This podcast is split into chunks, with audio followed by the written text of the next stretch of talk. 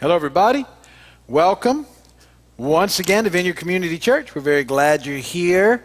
As we continue on in the study we're doing through the New Testament, we're working through it a chapter at a time, pretty much a chapter at a time, and we're, we're very glad you're here with us today. We have uh, covered a lot of ground already in uh, the last three and a half years. Um, We've uh, worked our way through the Gospels and, and uh, through uh, the book of Acts. Coming out of the book of Acts, we were talking about the missionary journeys, obviously, of Paul, and we decided we would work through the letters of Paul together um, so we could hold those letters in context with what was going on. And, um, you know, we, I, I've stressed to you the importance of studying the scripture in context. Um, the, the, most of the uh, letters of Paul were written back to churches that were going through issues and struggles, and he was addressing certain problems that um, the individual churches were having. Um, makes sense that they were struggling because the church was so new, nobody really knew how to do it. And uh, there was a lot of issues, and depending on the culture they were in and the, what they were used to, they were having to you know transform people's ideas and um, there was just a, a, lot of unknowns in the process, and so there was a lot of struggles and issues, just like yours in the church today. And uh, word would get to Paul. Either they would come and tell him or send him a letter about issues, and he would write back addressing those issues and give them wisdom to deal with the problems. And um, the wisdom is still applicable today, um, just as long as we understand it in the context it was written. And uh, so the same issues kind of still impact us today. So most of it just is a quick transfer into what we're doing. But but we need to hold these things in context, or else we can take everything out of context, which is why we have as many issues as we have. Uh, so we want to study it in context to the best of our ability. And so we're working through that together, chapter at a time, and talking about what's happening. As we move into these letters to Timothy and to Titus, we're in 1 Timothy right now, these letters are really written to his sort of proteges, and he is encouraging them um, to teach well. And uh, they're really letters about teaching. And we, we looked and we when we started this about how many different areas Paul's encouraging them to address. Uh, but it's not just you know teaching for the sake of knowledge. It's it's teaching on living the Christian life and how all those things fit together. And that's you know the primary thrust of First, Second Timothy, and Titus. As we move into chapter four of First Timothy, um, Paul is continuing to encourage and exhort Timothy, um, who at this point is working with the church in Ephesus. And um, I, I, like I said, it's it, it's mostly Paul trying to equip Timothy and Titus so that they might equip the saints. And the emphasis is on teaching how to live the life of a believer. So let's read the verses together in 1 Timothy chapter 4. There's 16 verses. I'll be reading out of the NIV. Uh, that's what's on the notes we passed out. Whatever your translation is, would you prefer, you can read along as well, and then we'll, uh, we'll discuss it together. Beginning in verse 1 of 1 Timothy chapter 4. The Spirit clearly says that in later times some will abandon the faith and follow deceiving spirits and things taught by demons. Such teachings, teachings come through hypocritical liars, whose consciences have been seared as with a hot iron. They forbid people to marry and order them to abstain from certain foods, which God created to be received with thanksgiving by those who believe and know the truth. For everything God created is good, and nothing is to be rejected if it is received with thanksgiving, because it is consecrated by the word of God in prayer. If you point these things out to the brothers, you will be a good minister of Christ Jesus, brought up in the truths of the faith and of the good teaching that you have followed. Have nothing to do with godless myths and old wives' tales. Rather, train yourself to be godly. For physical training is of some value, but godliness has a value for all things, holding promise for both the present life and the life to come. This is a trustworthy saying that deserves full acceptance, and for this we labor and strive that we have put our hope in the living God, who is the Savior of all men, and especially of those who believe. Command and teach these things. Don't let anyone look down on you because you're young, but set an example for the believers in speech, in life, in love, in faith, and in purity. Until I come, devote yourselves to the public reading of Scripture yourself, to the public reading of Scripture, to preaching and to teaching. Do not neglect your gift, which was given you through a prophetic message when the body of elders laid their hands on you. Be diligent in these matters, give yourself wholly to them, so that everyone may see your progress. Watch your life and doctrine closely. Persevere in them, because if you do, you will save both yourself and your hearers. And blessed be the word of the Lord. All right. So let's uh, hit a few of the highlights. Um, there in the first six verses, one of the things that Paul talks about is the, the latter times, the later times, or the last days. And uh, often people have questions about what that means. Are, are these the last days? When will we be in the last days? What do the last days look like? Um, yes, we are in the last days. We have been in the last days since the crucifixion. That's when the last days started. So there, we've got 2,000 years of last days so far. Um, but, but that's when they started, and they continue until Jesus returns. Um, these are the last days. And as I said, the church has been in the last days since it started. Uh, um, one of the things that we teach here uh, at the vineyard is about the kingdom of God. And when we talk about the kingdom, we refer to the time that we're in as um, the now and the not yet, or the already and the not yet. That's the, the definition to me of what it means to live in these last days. And w- what that means is this Jesus has already come and he's inaugurated the kingdom of God. When he came the first time, he inaugurated the kingdom of God. Um, when he comes back again, he will consummate the kingdom of God.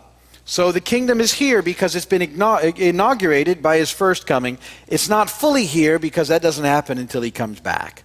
And so we live in this tension of the now and the not yet. Understanding that will help you deal with a lot of different passages that say things like, um, the kingdom of God is here, which it says, and then it also says the kingdom of God is coming. And you go, well, if it's here, how can it be coming? Because it's here, but it's not fully here.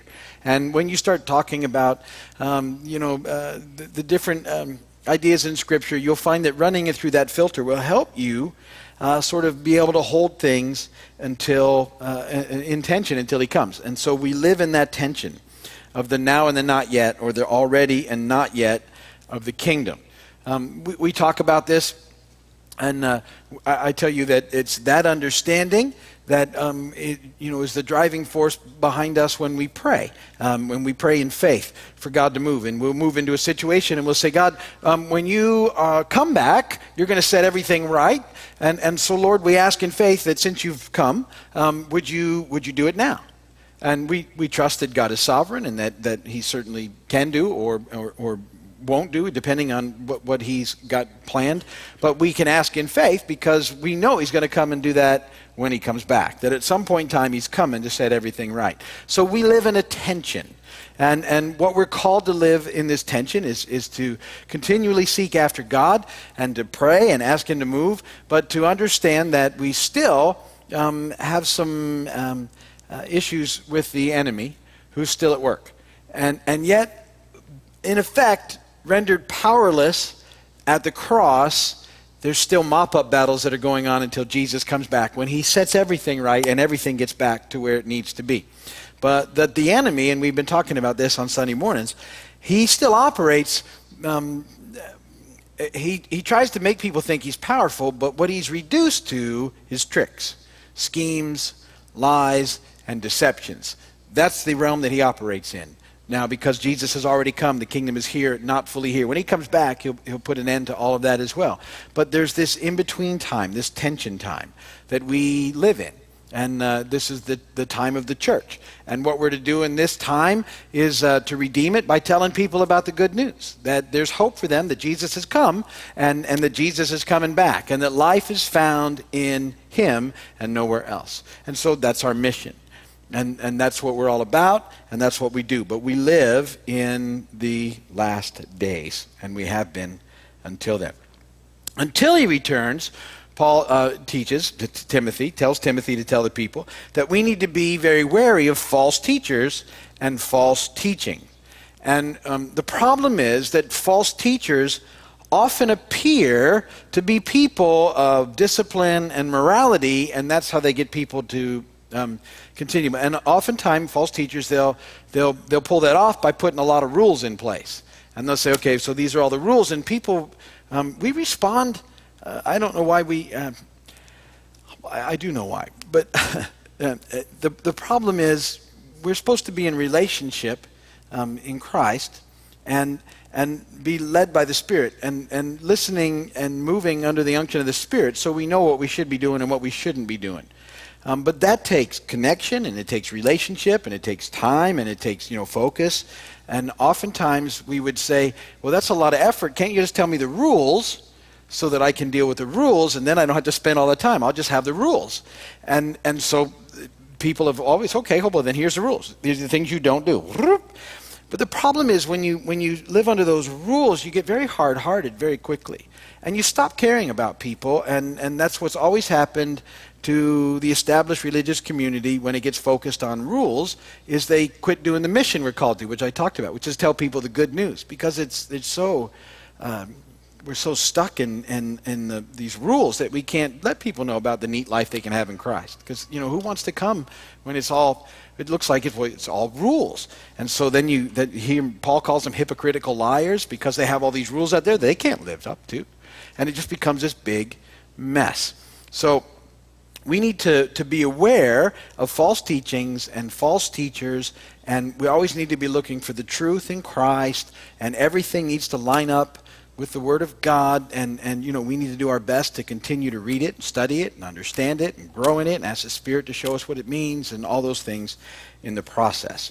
And, and uh, always be um, careful that we're, we're taking the whole thing into account and not getting stuck in a little part out of context. That's where a lot of people get in trouble. They get a little part out of context, and it becomes the basis for a theology that doesn't fit with the rest of the text. And so that's where we need to be really careful and, and be aware and study the scriptures diligently to be aware of those things.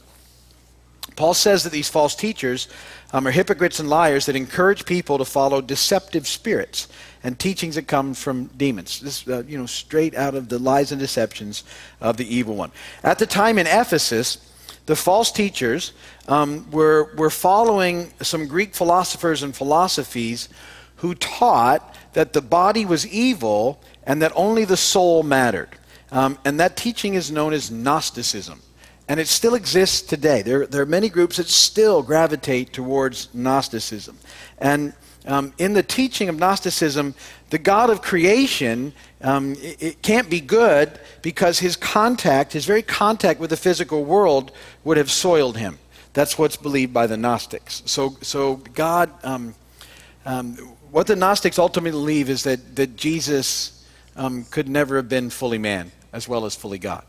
But it's, it's the, the heart of the gospel is that Jesus was fully man and fully God. So he was in full contact with his creation. God was in full contact with his creation, and we believe that to be an important part. If he wasn't in full contact with the creation and experiencing things he did, and then willingly give his life for us, then we, we still have an issue with sin because it wouldn't have been covered.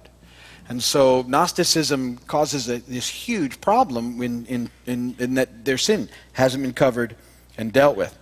So Paul says, in those verses that um, everything that God created is good and that we should be thankful for what He's created and for um, how, it, how His creation blesses us and how His created gifts give us you know, pleasure and enjoyment. We need to be careful not to, to abuse them, which is a trick and a trap of the enemy, to take something that God created good and twist it just enough so that now it's something that we abuse instead of enjoy happens all the time, and we never want to take it for granted either. Um, but we should learn to always enjoy the gifts that God gives us, and uh, ultimately by learning how we can use them to serve and honor God, which is how it was all intended to be. So that needs to be what we're looking at. Uh, and uh, Gnosticism, um, like I said, still exists, and it was a problem. Has been a problem throughout the church, um, and, and uh, Paul certainly dealt with it. The early church um, their, their attempt at dealing with Gnosticism um, is what produced the Apostles' Creed. And uh, I'm sure most of you have heard the Apostles' Creed, which um, we can trace back to about 140 AD in, in the Greek um, language. And uh, it's called the Apostles' Creed, but it wasn't written by the apostles. Um, it was written by the early church, you know, uh, fathers who um, sort of were in it trying to encapsulate or summarize apostolic teaching, in particular in dealing with um, Gnosticism. And the Apostles' Creed says, you know, I believe in God, the Father Almighty, creator of heaven and earth. I believe in Jesus Christ, his only Son, our Lord. He was conceived by the power of the Holy Spirit and born of the Virgin Mary. He suffered under Pontius Pilate, was crucified, died, and was buried. On the third day, he rose again. He ascended into heaven and is seated at the right hand of the Father. He will come again to judge the living and the dead. I believe in the Holy Spirit, the Holy Universal Church, the communion of saints, the forgiveness of sins, the resurrection of the body, and the life everlasting. Amen. That's the Apostles' Creed. And uh, like I said, um, we can trace it back to 140 AD, so pretty close to the beginning of the church. But it was the that creed was written to um, deal with Gnosticism and to um, you know encourage people to understand that Jesus was fully man. The other creed, the other big famous creed, the Nicene Creed, was actually written to deal with the opposite problem, which was people doubting that Jesus was fully God. And so the Nicene Creed takes care of that one, uh, which came out in 325 uh, AD at the Council of Nicaea. But the Apostles' Creed deals with the issue of Gnosticism. Okay. And I'm sure you took all that in. Um, verses 7 through 11. Um, interesting verse in verse 8, actually. For physical training is of some value, but godliness has value for all things, holding promise for both the present life and the life to come. And so, uh, in this series we're doing on Sunday, Do You Want to Get Well? And in our upcoming Sunday night series, not this Sunday, but the one after, the 11th, where we're going to talk about the disciples well. And we're talking about, in particular on Sunday nights, um, the importance of both um, spiritual and physical wellness, and that the enemy has tried to steal life from us by messing up all of that stuff, by, by just twisting it and getting us all out of, out of order and, and all those things.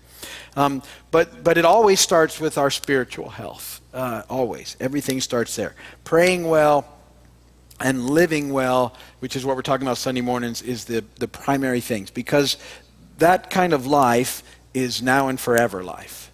Um, the physical stuff is important, so we have a quality of life now, but it's not as important as our now and forever life. It is important, but not as important. Everything starts in having a solid spiritual life.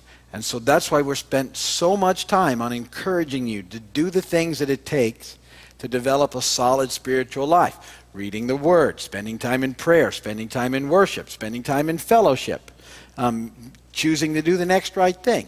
All these things are part of a solid walk in the Lord that are so important in our lives. And then they'll help us in the other areas uh, of our lives that, that we need to bring into balance. So um, that's what he says there in the middle. Verses 12 through 16. Um, Timothy was a young pastor, and because of his youth, older Christians um, might not always respond to him, um, you know, in, a, in the, best possible way.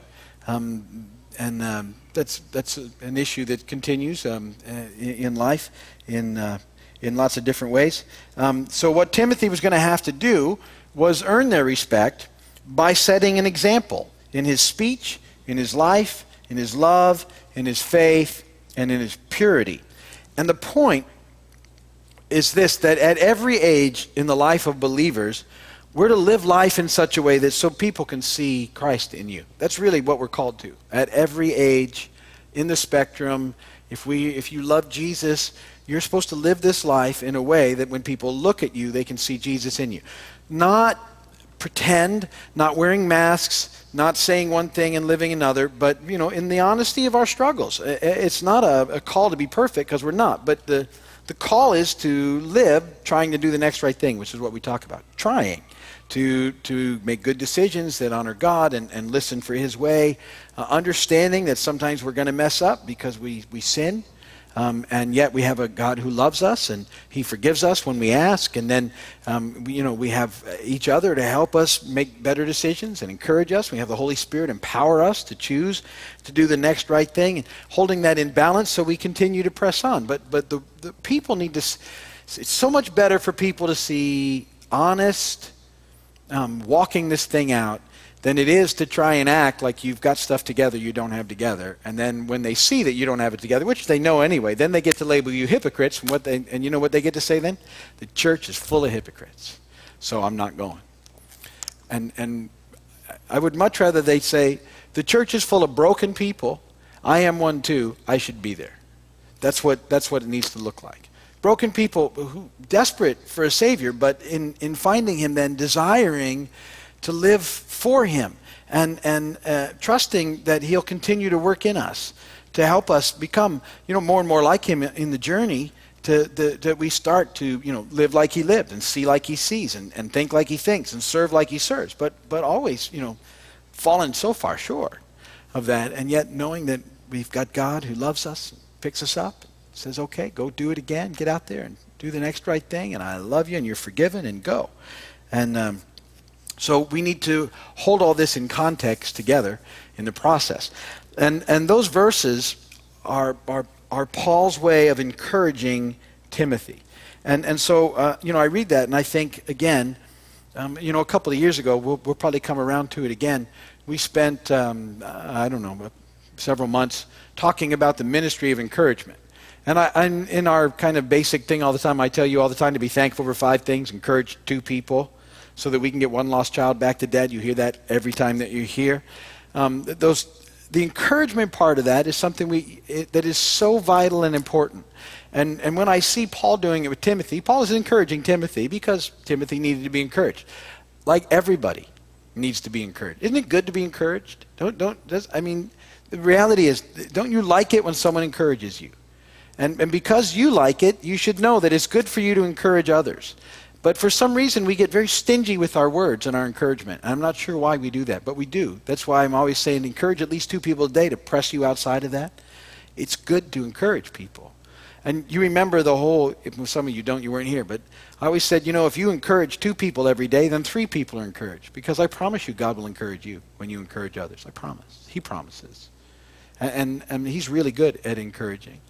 And it, I love how it happens. That that God encourages. I love, I love the, the phone calls out of the blue that someone would. would uh, uh, I had one this week. Someone called and they had uh, they had moved away and they came back for for a Sunday and he called up and they were so encouraging about you know what what was going on and how how they felt coming back in and and uh, how, I mean it, and, and, it was encouraging. You know, it's you need that because you're going to hear a lot of stuff that's not encouraging. Do you hear any of that?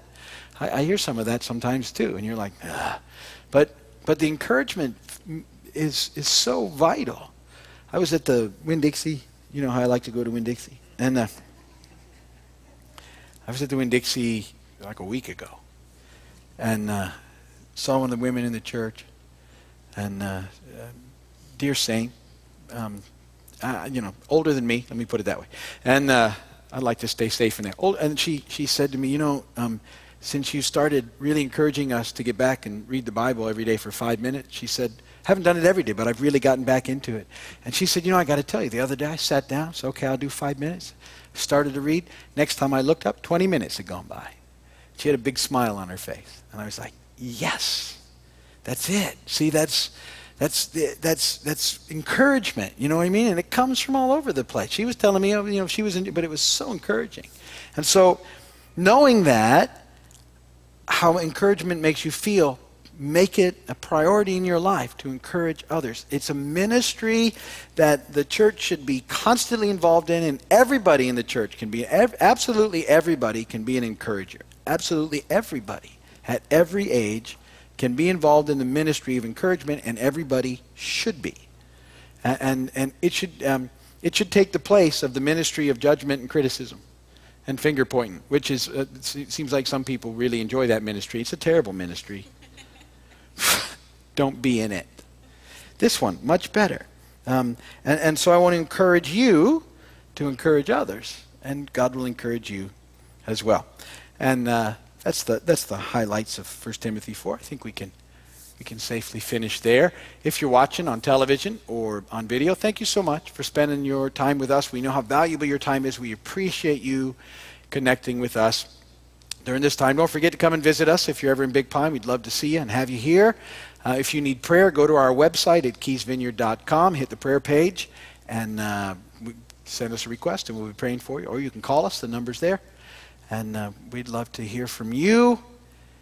And we'll call it a night with that.